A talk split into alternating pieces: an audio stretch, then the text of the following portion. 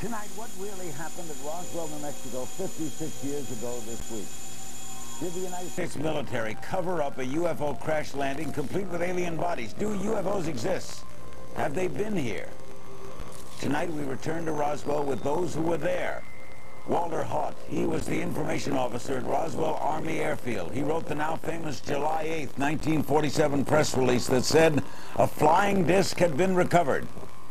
Glenn Dennis, he worked at a Roswell funeral home and says someone claiming to be the airfield's mortuary officer called to ask him about small caskets. Nancy Easley Johnston, her father was in charge of security and cleanup at the Roswell site.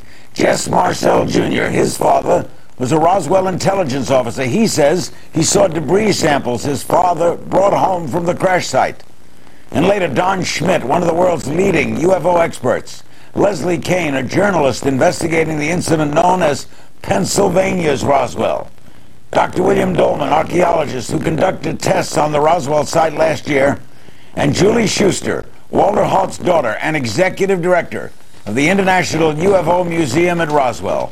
All next on Larry King Live. Refer you to the Sci-Fi Channel's documentary, The Roswell Crash, The Startling New Evidence. It's now available on uh, D V D, and we thank them for their help in this program tonight.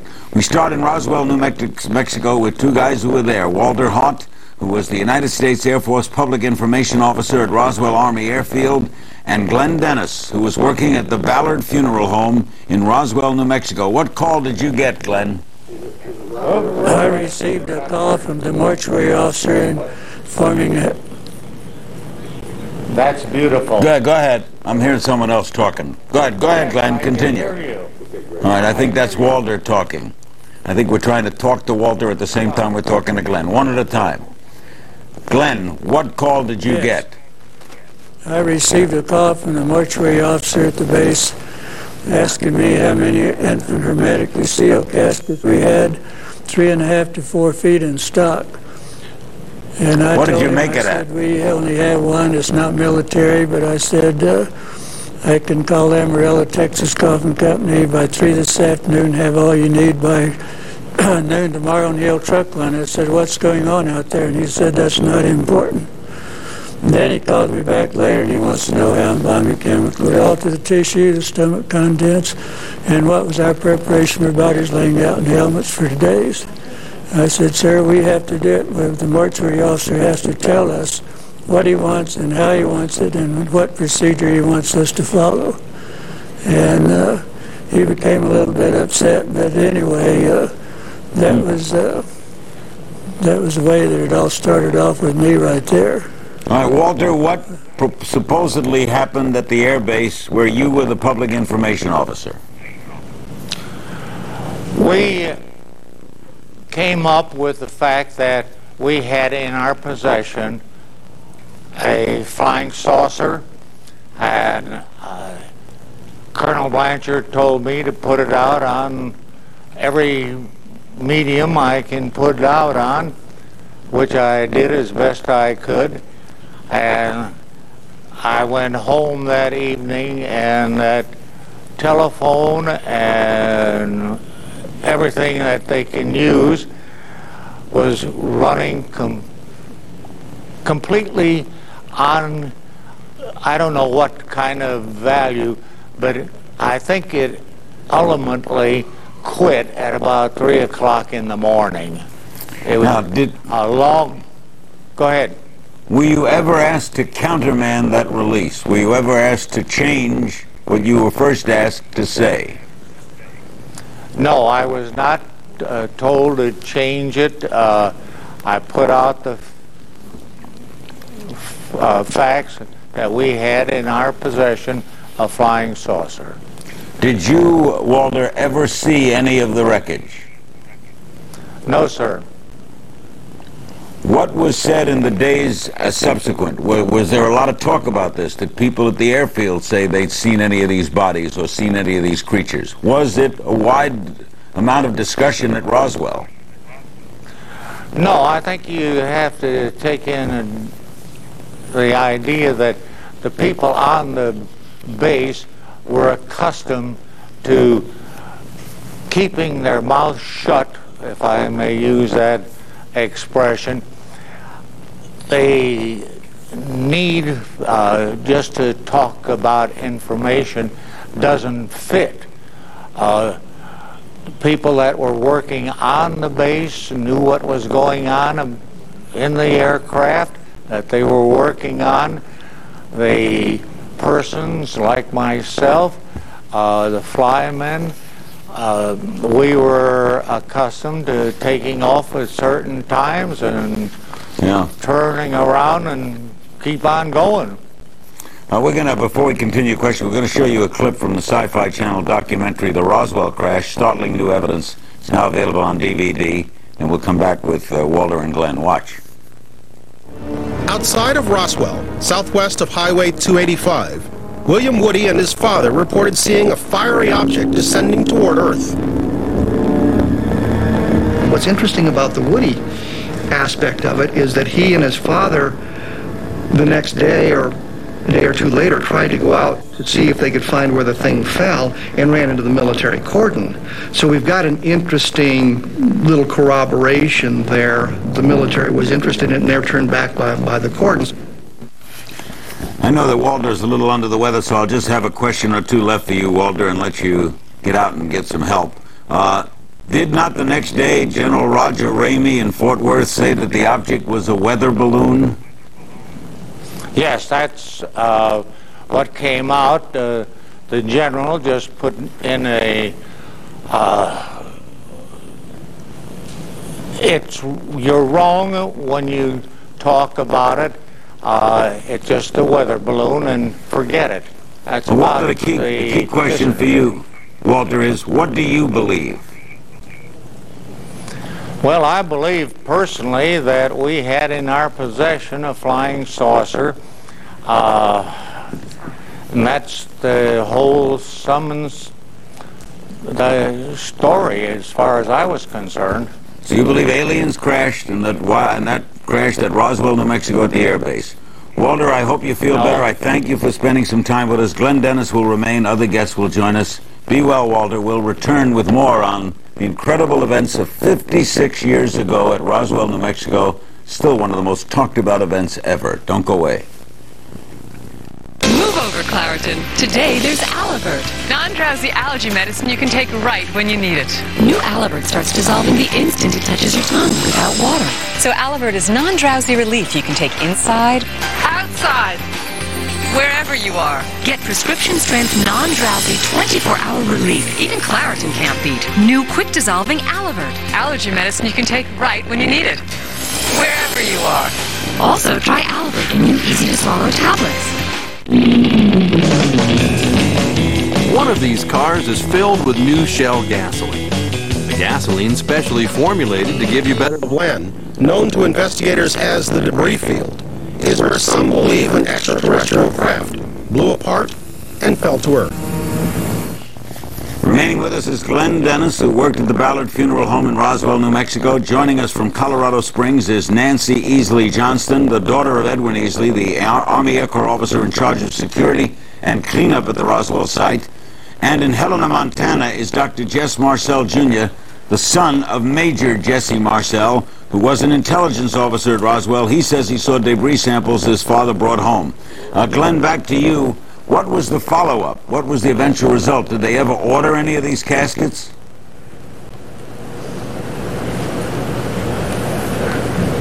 Glenn? Yes. Did they ever order, did the Army Air Force ever order anything from the funeral home? No, sir, they did not. They did not order anything. How do you know the Air Force was calling you? Well, because I knew the mortuary officer out there very well. We were close friends. And, uh, and I knew all the people out there. We worked at the hospital. We had the only ambulance business, and we were involved quite a bit out at the base. Also, we had the military contract, so I knew them all. Do you agree with Walter? Do you think that a that a that a foreign object landed landed there with aliens at Roswell fifty-six years ago? Well, I agree with him. One reason I agree with him because all the ranchers and farmers knew what weather balloons were. Every time they found one, there's a little instrument on the end. If they turned that in, they got twenty-five bucks. When this happened, they had no idea what it was. They filled their pickups full of metal, I mean, full of the debris, brought it down to the Roswell Army Airfield, and that's where all the investigation started, right there. All right, Nancy, your father was the Army Air Corps officer in charge of security and cleanup. What did he tell? How old were you at the time? I was a year and a half old, so I remember very little. What did he tell you later on? My father was reluctant to ever talk about this incident. Once my sister and I discovered that an incident had occurred that he had been part of, when we asked him about it, he always told us that he had promised President Truman that he would not discuss it, and he stuck with that up until the end, till almost the very end. Well, doesn't by the fact that he wouldn't say anything tell you that something happened? I'm sure something happened. I am not privy to the knowledge of what exactly happened, but I'm sure something happened. And Jess Marcel, Junior, your uh, father was an intelligence officer. You said you saw debris samples that he brought uh, home. Yeah. What did you see? Uh, yes, Larry. You know, my dad was the uh, one of the intelligence officers for the five oh ninth bomb group, and uh, as such, it was his job to investigate unusual events like uh, like what happened out there. And uh, he was called out one night to the uh, ranch where this thing had landed, picked up some of the debris. He and one of the C I C agents picked up some of the debris and uh, loaded it in the back of our nineteen forty-two Buick. And since our house was on the way to the air base, my uh, dad just swung by the house to show my mother and myself what they had found out there, because he realized it was something very, very unusual, something unique, as a matter of fact, because uh, I didn't think we would ever see anything like this again, which, of course, I have not. And he uh, drove by the house, put on the kitchen floor, woke my mother and myself up so we could look at this. And uh, we got out in the kitchen and looked. I looked at the debris that was on the floor, and there was just a lot of metal parts, uh, metallic, like foil-like debris, some uh, I-beam material and some black plastic material. And the first thing he wanted us to do was to look for any electronic components, uh, such as uh, uh, vacuum tubes, resistors, or condensers. Because I think he said something like, this is part of a flying saucer. And being a young kid at the time, I didn't know what a flying saucer was, but I sure realized later. But uh, I examined some of the debris, uh, some of the foil. I didn't uh, picked it up, looked at it, didn't try to bend it or tear it or stress it in any way. But uh, I found something very unusual, though. There were some I-beams that uh, were about a foot, foot and a half long. And along the inner surface of the I-beams, you could see some sort of writing. Uh, and it was kind of a purple metallic hue that you could see very well if you held this up to the light. And I thought at first this was like uh, Egyptian hieroglyphics, but on uh, later thought it was not hieroglyphics at all, but uh, more like uh, geometric symbols. I want to pick so, up there in a minute, but I want hold on one second, Jess. I want yes. to toss to a film clip of your father talking a little about this. Let's watch. One thing I was certain of, being familiar with all our activities, that it was not a weather balloon, nor an aircraft, nor a missile. It was something else of which we didn't know what it was. There were just fragments strewn all over the area, so we proceeded to pick up the parts. A lot of it had a lot of little members with symbols that, to me, I call them hieroglyphics because I could not interpret them. It could not be read. They were just like symbols of something that meant something. These little members could not be broken, could not be burned. I, I even tried to burn that. Would not burn. See, that stuff weighs nothing. It's not any thicker than tinfoil in a pack of cigarettes.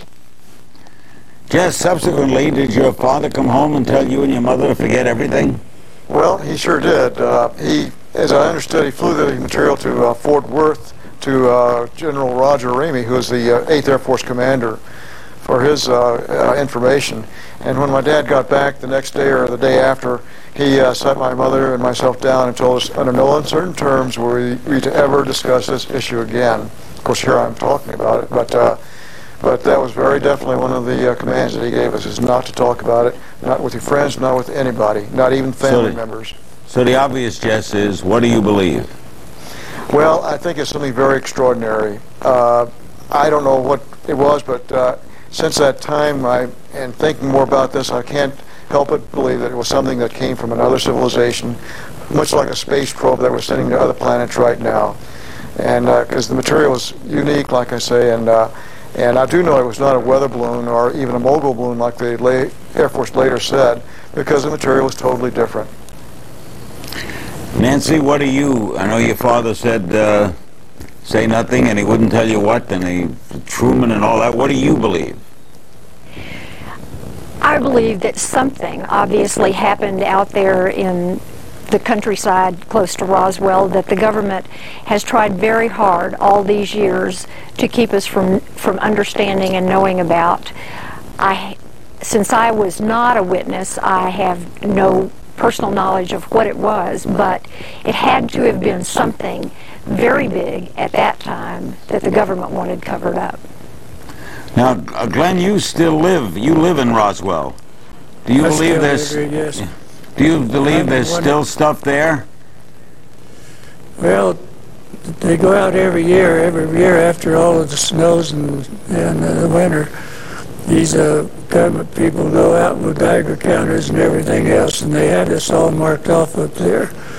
And uh, I don't know if they found anything else or not, because they do not consult us anymore at all, but I do know the ranchers and I know the people up there, because our mortuary's been involved up there with most of it. I mean, with the people there, and very seldom will we ever talk about it. Once in a while we'll sit down and mention something, but very often, not very Jess? often. You think the government set your father up to be kind of a fall guy here? Well, he was a good soldier. He was just following orders, and I'm sure that he uh, was told to bring the message home to the family that uh, uh, that not to talk about it, because apparently somebody found out that we actually saw the material. And uh, yeah. you know, years later, I, I asked him about the possibility of someone being still out there, and he said, no, no, no, they vacuumed that place up, period.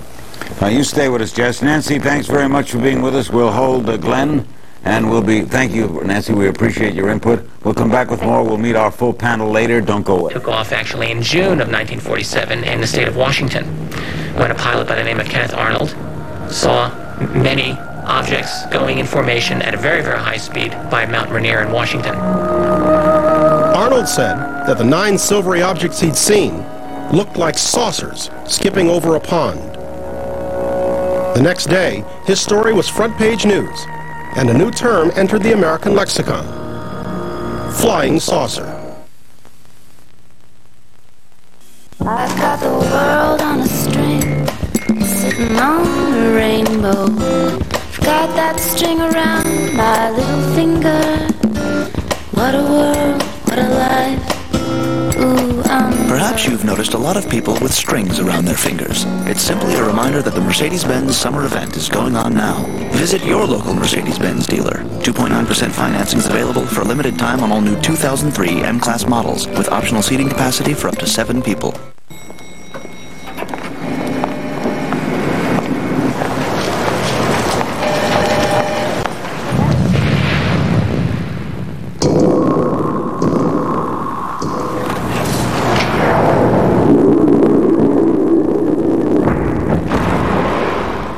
The kind of money we do. Morning, Ted. Richard? You tend to be a little more demanding. Evergreen. Investments that stand the test of time. Next week, Soledad O'Brien. Starting Monday, Bill Hammer. Only on C N N. Together on American Morning, where real news makes the difference. American Morning, C N N next week. C N N Tomorrow, they risk their lives to save others in the world's most dangerous places. The story behind Doctors Without Borders. Wolf Blitzer reports, five p m Eastern. Hi, we're the Robinsons. Tim teaches martial arts, so he's a very disciplined guy. But there's one subject you never bring up: the dish. When it rained, we lost the pitcher. When it was windy, we lost the pitcher. When the dog sneezed, we, we lost, lost the pitcher. I had to adjust the dish twice a week. So we got Comcast Digital Cable. Picture's perfect. We love it. See, the trick with the dish is knowing how to adjust it. Hi, we're the Martinos. And this is where we live.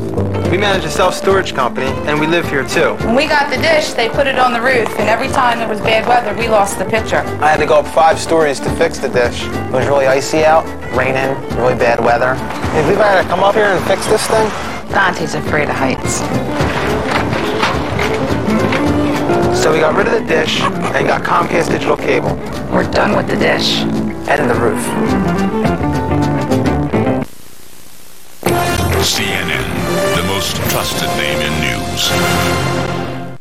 Over that period of time, dummies were dropped all around there. And I think it's logical to, to assume that the people there saw Air Force ambulances come out, they saw gurneys come out, they saw body bags come out because the dummies were put into body bags to protect them. They saw people in pith helmets, they saw people in shorts out there brushing the bushes looking for the remnants of the balloons. And when you put all that stuff together and spin it, you find that it fits perfectly with many of the, the occurrences in Roswell during that era. Remaining with us is Glenn Davis, who worked at the Ballard Funeral Home in Roswell, New Mexico fifty-six years ago. Staying with us in Helena, Montana, is Doctor Jess Marcel, Junior, the son of Major Jesse Marcel. Joining us now from Roswell is Donald Schmitt. Uh, Donald Schmitt is the former co-director of the J. Allen Hynek Center for U F O Studies. He's the author of dozens of articles about U F Os, two best-selling books about Roswell. In San Francisco is Leslie Kean. Leslie's investigative journalist, director of investigation of the Coalition for Freedom of Information. She's looking into connections of the nineteen sixty-five incident in Kecksburg, Pennsylvania. It's been called Pennsylvania's Roswell. She's not an expert on Roswell. We'll go to her in a little while. Doctor William Doleman is an archaeologist, principal investigator for the University of New Mexico School of Contract Archaeology, and he conducted Sci-Fi Channel-sponsored archaeological dig at the purported U F O crash site in Roswell in September of two thousand two. Donald, what is your read on all of this? Well, I think what has impressed me most of all, especially within the recent years pertaining to the investigation, as even Nancy Strickland was describing, the level of extreme pressure for these people who were involved to retain their silence, to keep this event, keep the experience with them for as long as they did, withholding the information even from their loved ones, their wives, their children. And as you all know, that a deathbed testimony is admissible in a court of law as physical evidence. And sadly, that's something that we are concentrating on right now. And to date, not a single one of these people on their deathbeds are describing any type of weather balloon, rocket, aircraft, anything conventional. Invariably, they all describe the bodies recovered as well. And I'm not talking about anthropomorphic wooden crash dummies. Doctor Doleman, what do you believe? I believe that um, clearly something happened or it wouldn't have made the news. At the same time, I kind of maintain a position in which I'm a scientific investigator looking for physical evidence, and I'm not um, in the business of evaluating the testimony of various people. Um, instead, I'm engaged in a project that, as far as I know, represents the first intensive effort, at what it, at least, to find some kind of physical evidence of what ever happened back there in nineteen forty-seven. And so, in terms of what I believe, it's really kind of irrelevant, because what I believe is that scientific investigation is the best way to go about looking for that physical evidence. Jess, why do you believe, if it occurred, the Army wanted to cover it up? What's the big deal? Why not tell us there is life somewhere else? So I wish I, yeah, I wish I knew the answer to that question, because uh, uh, for some reason uh, they are not ready for the public to know what's really out there. Uh, in spite of the fact that we're sending probes ourselves to other planets, uh, and obviously there are civilizations out there that are far advanced of us and can send probes here. Uh, so I really don't know the answer to the question. It's why they're trying to keep it a secret. Leslie, what happened at Kecksburg, Pennsylvania in nineteen sixty-five? Well, something came down in Kecksburg, Pennsylvania in nineteen sixty-five. Um, an object was seen in the sky. It was, there was a meteorite that night, and uh, it went through a number of different states. Uh, citizens of the community saw, some of them saw it actually make a few turns. It came in fairly slowly and landed in the woods near Kecksburg. Uh, a number of witnesses actually saw the object on the ground. Others saw a, a very extensive military presence come into the region. They cordoned off the area, they kept people away, and eventually carted away something on the back of a flatbed truck. Uh, this is what the people of the area tell us. Uh, the, the Air Force has told us that nothing came down that night. So we have a contradiction here, and I'm interested in trying to access information that will solve that mystery. What do you believe? I don't know what it was. There's no way to know. We know that something came down. It, it could have been a Russian probe. Uh, we don't know what it was, and I'm not in a position to formulate an opinion. I just want, I believe that the people have the right to the information. The people of Pennsylvania in particular, who have really uh, suffered a lot by having that information denied to them, and I just think people have a right to know. It was, you know, nineteen sixty-five. Why not tell people what, what happened there? Well, I'm going to take a break. Jesse, thank Jess Marcel, thanks very much for joining us. When we come back, our panel will remain, and we'll also meet Julie Schuster, Schuster, the Executive Director of the International U F O Museum. We'll also be including your phone calls. We're discussing Roswell, New Mexico, fifty-six years ago. Charles Gibson of Good Morning America is tomorrow night's special guest. Don't go away. And so Ramey told the press that all this stuff was, was simply a weather balloon. And that was what most of the press published the next day. They never saw the real material. The real material went on to Washington at that time. So Marcel is ordered to pose with the substituted radar reflector balloon. So the first press release that it was a flying saucer, and six hours later, we're sorry, ladies and gentlemen, it's just a weather balloon. The question is, which press release is the true story? It started on Bartlett Street in Brooklyn one hundred fifty-four years ago, an original American company. And today, Pfizer is still discovering and developing new medicines.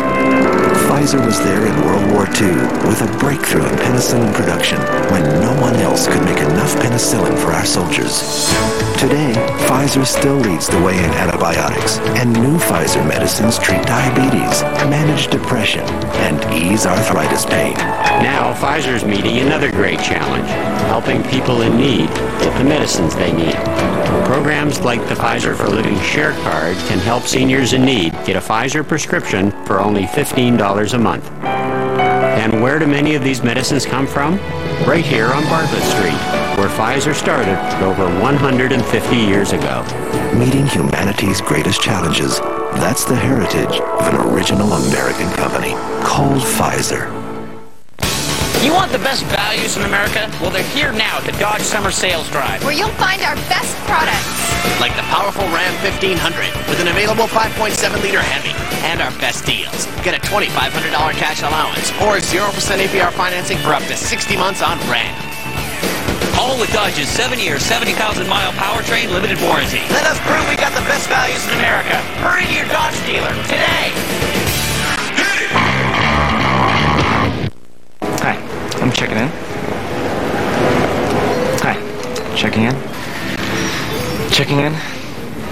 Hi.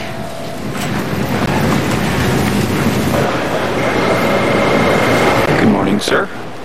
Checking in. At Hotels dot com, we check out a wide range of hotels, so you get the best price and exactly what you want in a hotel. Hotels dot com. Best prices, best places, guaranteed. It's an unforgettable journey to a magical place where wishes come true. T C M's annual holiday presentation of The Wizard of Oz without commercials. Saturday at eight p m Eastern with an encore Sunday at four p m Eastern, only on Turner Classic Movies. C N N Tomorrow, allegations of drugs and abuse, a couple in turmoil, explosive accusations about J F K Junior's marriage. Now his friends fight back on American Morning. C N N Tomorrow, seven Eastern. More bureaus than any U S television news organization. The power of C N N. The most trusted name in news. Major Marcel and Captain Sheridan Cavett traveled to the Foster Ranch and spent a day gathering the strange wreckage. Marcel was so intrigued by the debris that on his way back to the base, he stopped by his home to show his family what he'd found. My dad came into my room very excited, and he wanted to show us some material that he'd found. I think he, the inclination or intimation there was this was part of a flying saucer. We're discussing the events in Roswell, New Mexico. Joining us now is Julie Schuster. She's Executive Director of the International U F O Museum and Research Center in Roswell. The earlier guest, Walter Haut, is her father. What is the what what is what did we see at the museum, Julie? Oh, we have a lot of things to offer, and one of the things that we try to do is can show what Roswell looked like in nineteen forty-seven, give our visitors a glimpse of what Roswell looked like. And one of the things we do is our radio display with the teletype and the audio control that shows what the radio station may have looked like where Mac Brazel was interviewed. Do you show anything resembling what might have been captured there? We have a lot of um, artist renditions of what the saucers may have looked like. We do have a um, few other displays that give some interpretations. We know what your father thinks. What do you think? Well, now, if I said I agreed with my father, because he's sitting here, um, now I, I believe that something did happen. These were people with incredible integrity and very conservative, and if they said something happened, something happened. Donald Schmitt, why would the government, this has been asked over the years every time we hear about U F Os, what are they hiding it for? What purpose? Well, in just looking at the history, specifically of New Mexico in nineteen forty-seven, I'm amazed when I especially lecture on the college circuit, when you ask where was the first atomic bomb detonated, and invariably most people say Japan, whereas anybody here in New Mexico so historically knows it happened right here, just uh, about one hundred fifty miles west of Roswell. Roswell was the hotbed of all military research and testing at that time. They captured V two rockets, and if we even go by the Air Force's Project Blue Book records, which would suggest that there were more U F O sightings here in nineteen forty-seven than anywhere else, whereas there were also more Soviet spies yeah. here. But the question is, why would they keep the information from the public, assuming it's all well, true? Well, that would, that would be part of it. The fact that it immediately became in concern of the high-ranking officials at the Pentagon that if this wasn't anything of a foreign design and it was some new intelligence, something that could potentially be reverse-engineered, replicated, that it would become an immediate race with the Soviets, something that we possessed and hopefully they did not. And that wouldn't be the thinking. That wouldn't be the thinking now. So we assume that this information is passed along. So. Why doesn't uh, Rumsfeld release it? Well, though, uh, and as you've had former President Carter and former President Clinton, the question could be posed to either one of them, whereas they themselves tried to gain access to information, actually tried to release information specifically on U F Os and specifically on Roswell, mm. and yet they failed. It is our position, my partner Thomas Carey and I, that it is still a cover-up of ignorance, that they have physical proof, but they still do not have the answers as to from where, from why, and from who. Okay. Glenn, why do you think they're not releasing it? Well, from what I've been told and being interviewed, uh, the problem is that whoever has this energy could control the whole world. And if we don't have the elements on our planet or anything else to reproduce these, then it could be a problem. Now, I've heard this from three or four different uh, sources, and maybe that's true. I don't know, but if you remember the Orson Welles deal, they War of the Worlds, what would happen. Yeah. yeah. And they didn't know if that would happen in New Mexico or around the world or anything else, if we were being invaded by aliens. Before we go to calls, Doctor Doleman, what do we know, know? What can you definitively, scientifically say? Well, we uh, were funded by the Sci-Fi Channel back in September of last year to conduct an archaeological test excavation at the putative Roswell impact site, which is one of um, two or three sites. Um, we were led to that location by Don Schmitt, and what we did was implement some fairly standard archaeological test excavation methods uh, in a staged research project to look for evidence of the sort that had been originally reported by the eyewitnesses, and that it primarily includes debris, which was ostensibly all cleaned up, and a gouge or furrow mark in the ground that was made by the something that hit the ground and then skipped back up the air and came back down in another location. Mm-hmm. So the methods that we used to look for that involved first some geophysical prospection using electromagnetic conductivity and metal detection. And I don't. Uh, I don't want to get into too much technical stuff. Yeah, I'm trying what to keep do it. We, as what do we know? Um, what we know is that during the process of that investigation, we recovered some things that will be analyzed. We have soil samples in which we're going to look for evidence of unusual chemical composition using some fairly standard geological techniques, under the assumption that, vacuumed or not, if there was debris, a lot of it was small, just like a broken glass, and not all of it was recovered, and some of it must be in the dirt out there if there's debris. We also know that we found in one of the backhoe trenches that we excavated an unusual feature that had essentially the shape that um, you'd expect if there was a gouge. And the backhoe trench where that thing was found was right where there was supposed to be a gouge. And so hmm. essentially we're still in the analytical stage. I got you. The results of that analysis are going to be, um, I think, made available in a show presented by Sci-Fi coming up in October. Let me get a, a call here. Reykjavik, Iceland. Hello. Hello. Hi. How are you, Larry? I Fine. What's the question?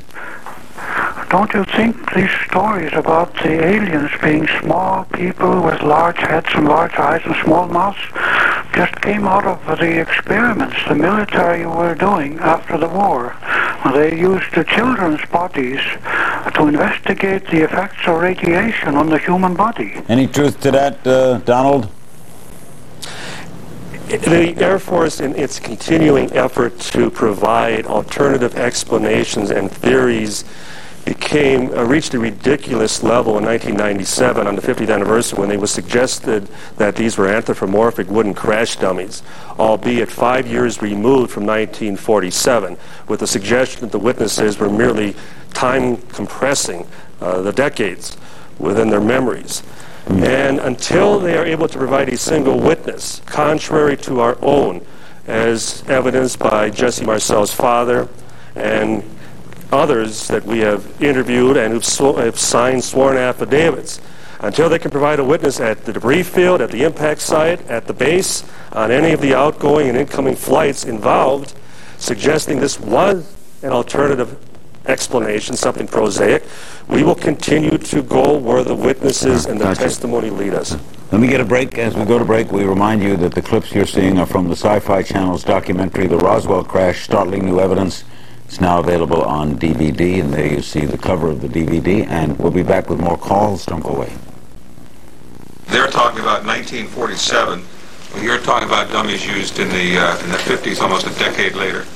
Well, I'm afraid that's the problem that we have with time compression. I don't know what they saw in forty-seven, but I'm quite sure it probably was Project Mogul. But I think if you find that people talk about things over a period of time, they begin to lose exactly when the date was.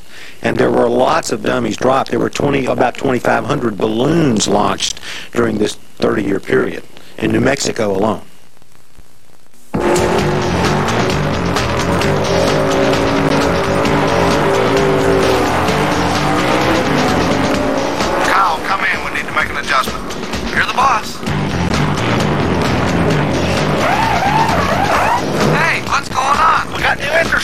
At dite head dot com, refinancing your mortgage to a low fixed rate or cashing out equity is fast and easy. Just call one eight hundred D I T E C one. dite head dot com. Speed guaranteed.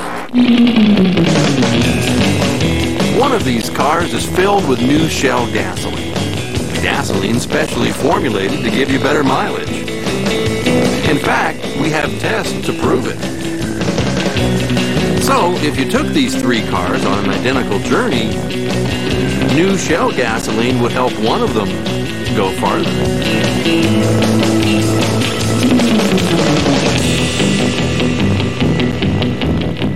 Move over, Claritin. Today there's Alivert, non-drowsy allergy medicine you can take right when you need it. New Alivert starts dissolving the instant it touches your tongue without water. So Alivert is non-drowsy relief you can take inside, outside, wherever you are. Get prescription strength, non-drowsy, twenty-four hour relief. Even Claritin can't beat new quick-dissolving Alivert. Allergy medicine you can take right when you need it, wherever you are. Also, try Alivert in new easy-to-swallow tablets. Did you know if you get A O L, you can get this alert that tells you you have a phone call when you're online? No. Neither does Dad. If you want to get your calls, you want to get A O L, because A O L Call Alert tells you when you have a phone call when you're online, so you'll never miss another important call again. Sign up for A O L and get your first forty-five days free, with A O L Call Alert included for up to twelve months. Everywhere that freedom arrives, humanity rejoices. And everywhere that freedom stirs, let tyrants fear. This July fourth, C N N takes you inside the bravery and battles, the heroes and homecomings. An unforgettable look at the full story, The Road to Baghdad. This Friday, July fourth, ten Eastern on C N N. The power of trust. America's most credible news source, year after year. The power of pictures. Images fly the instant the story happens. The power of reporting. More bureaus than any U S television news organization. The power of C N N.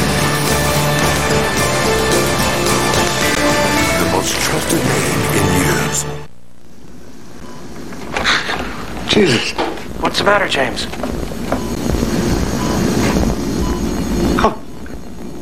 More of them are coming. What do you mean? Different ones.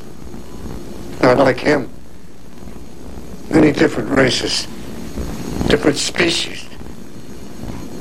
They're coming. Are you okay? Julie Schuster, do a lot of people come to that museum? Yes, we have people from around the world coming, and last year we had over two hundred five thousand visitors through our doors. What's that to your right? This is Harold. He's our anthropomorphic dummy. He is one of the explanations that was given that we mistook, or the people in Roswell in nineteen forty-seven mistook, as an alien. The only problem was he wasn't used until the nineteen fifties, fifty-two to the late nineteen sixties. So we don't think he looks like an alien. Do most of the people come, are they come as believers? I think a lot of them do. I can't say most. Um, we have people that come with believe, don't believe, or never going to believe, but a lot of people come and want to have questions answered if possible. Leslie Kean, what was found in Kecksburg? Well, Larry, that's what we want to find out, uh, because we don't know. You mean they won't show you? And that's why we're doing this Freedom of Information Act initiative, and we've got a, a law firm working with us, we've got a, a art history archives research firm, we've got a private investigator, we've got a team of people that are trying to get the documentation that will tell us what came down. And that's why we're working on it. We don't know. Hamilton, New Jersey, hello. Hi, I have a question for Glenn. Go ahead.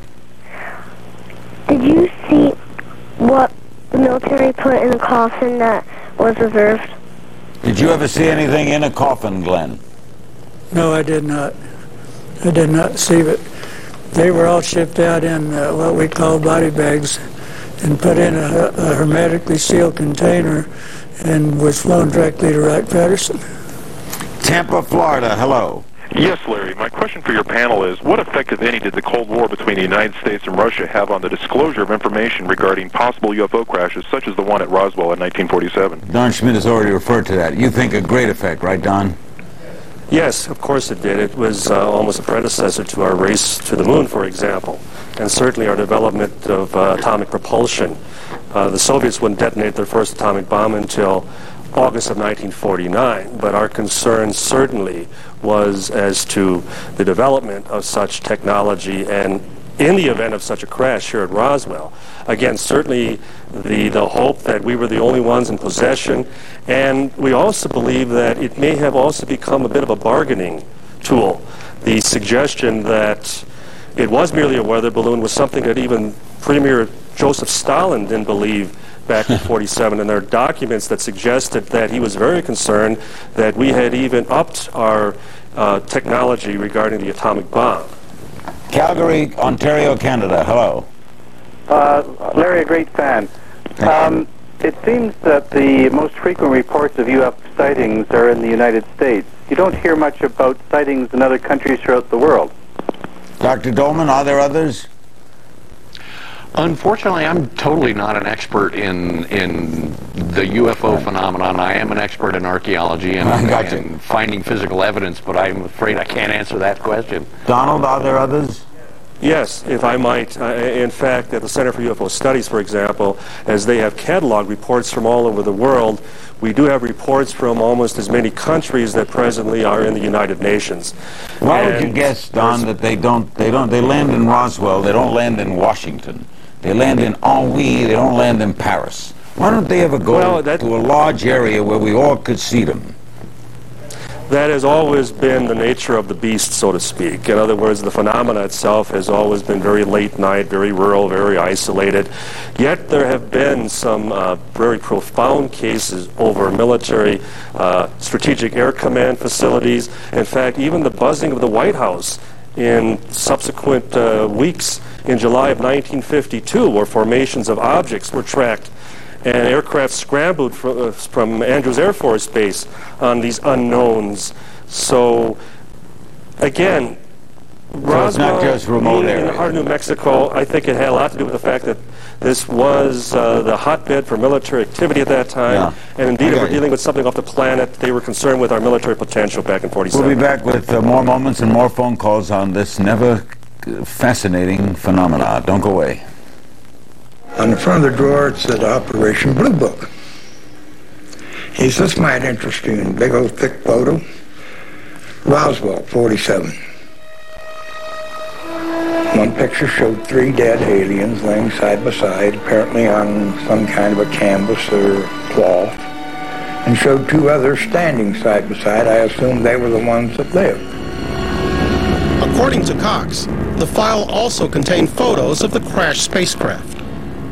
Saucer, as they call it, was not round as it's been depicted in most cases. It was more egg-shaped front to rear.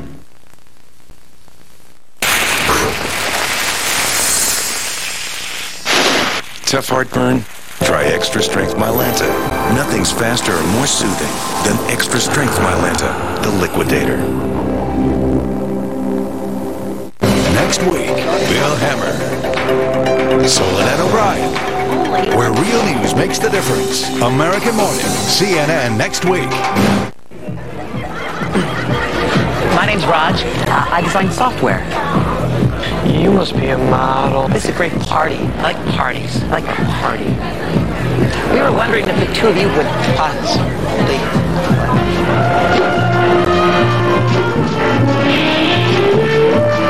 The Interactive Program Guide. Find what you want, when you want it. Another way Comcast Digital Cable makes life a little cooler.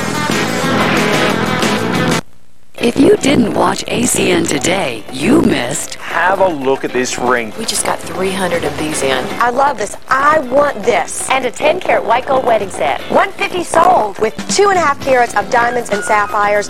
It is gorgeous. Just high quality at a good value all the time. Today's show is history, but tomorrow's is a whole different A C N. We're as passionate about jewelry and gemstones as you are. A C N Jewelry Television. Nine years and glowing.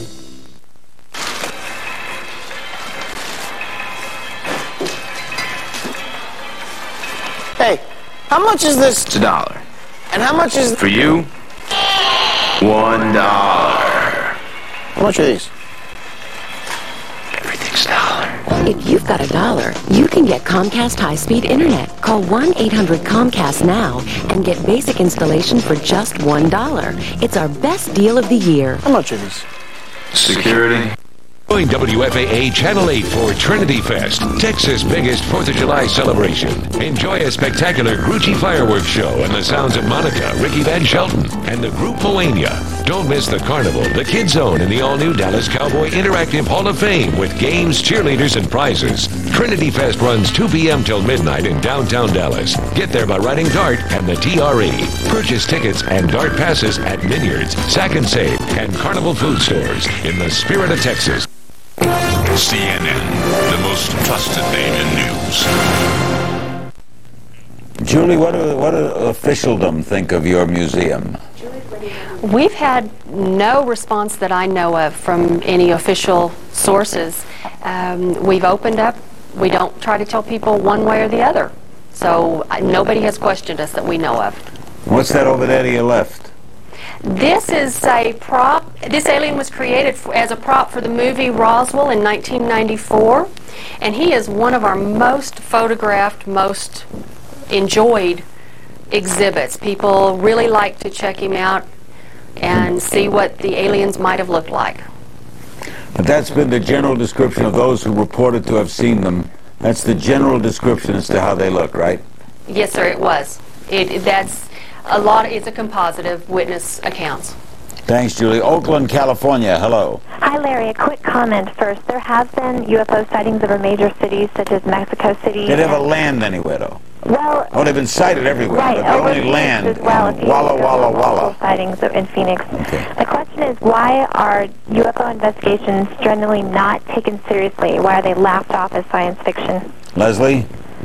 Well, she's right. There's a strong attitude of ridicule in the media and everywhere else. I think it's become a cultural phenomenon over many, many years. I think a lot of it is because people are not informed about the issue. And if journalists and scientists and others were to study the data, to study what we do know, and to listen to some of the experts that have talked about the issue, I think they would change their minds. But it has become kind of inculcated into our culture. Uh, So I encourage people to do some research into this phenomena, and I think they will discover it to be worthy of investigation and worthy of news coverage. And uh, uh, our scientists in this country and around the world deserve the resources to solve this problem for us. And we can have these wonderful witnesses coming forward. We can have documentaries made for years and years and years. We're not going to solve the problem until we get our scientists on board, get them the resources they need to find out for us what these things are and to solve this problem once and for all. And I think that's what's needed. The ridicule factor has to go. Hamburg, Germany, hello. Hello, J Larry, you're just great. Thank My you. question is, how could aliens visit the Earth if nothing can travel faster than the speed of light? And not what? Uh, than the speed of light.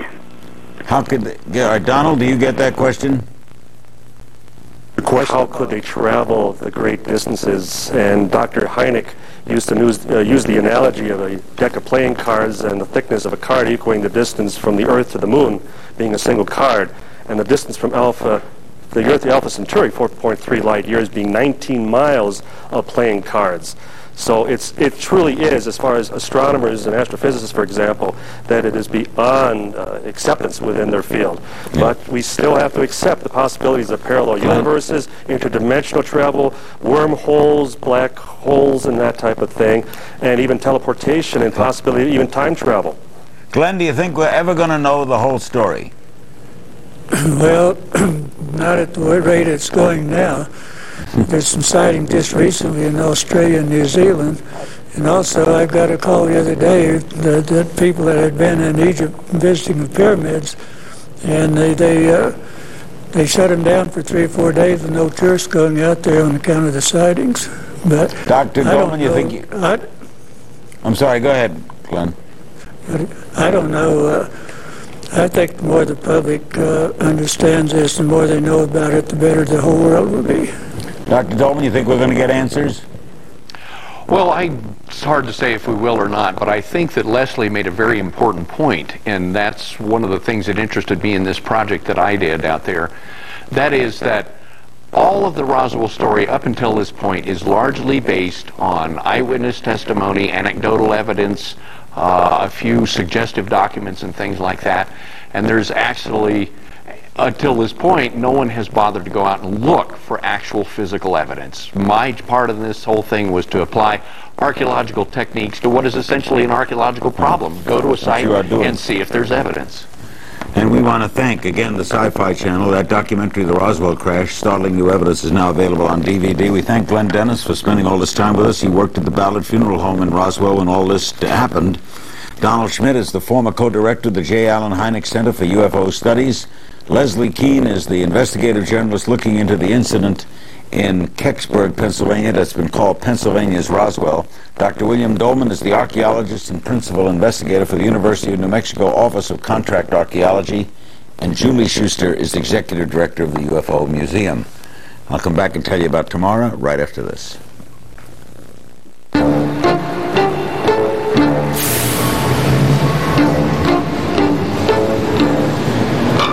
Every day, all over the world, Millions of people receive Adobe P D Fs, but few realize just how simple they are to create.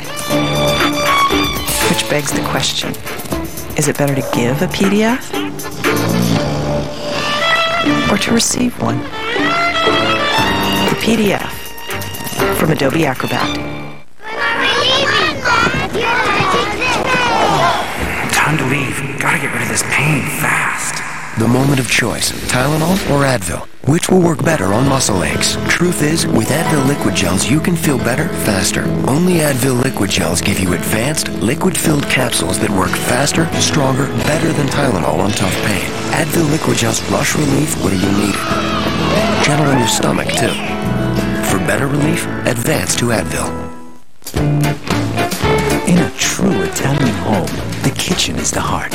It's where people gather to talk, to laugh, and to eat. And so it is at Romano's Macaroni Grill. You are literally surrounded by the sights, the sounds, and the aromas of great Italian dishes. Like our fabulous new twice-baked lasagna with meatballs. I know just the place for that. Welcome to Romano's Macaroni Grill. Into our kitchen and into our heart.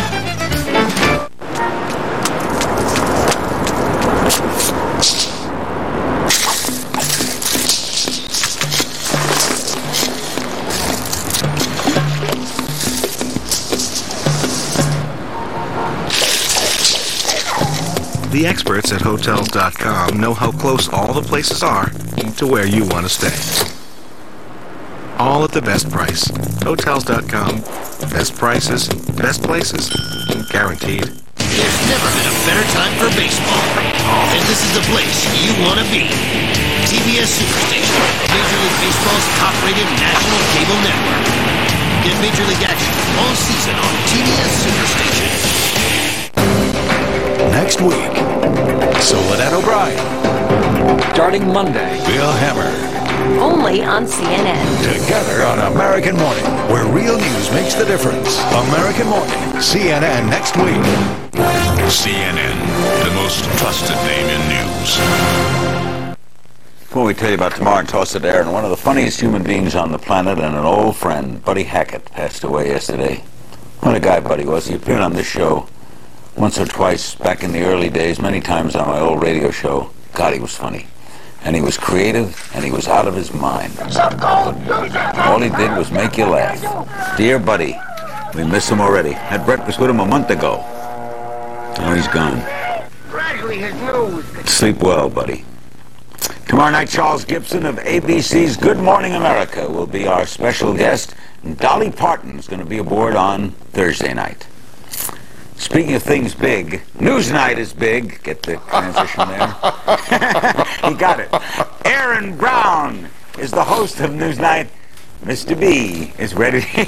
You and me were the only two that got it. No one else knows. I hope okay. You're right. Thank you, Mister King. Take it away.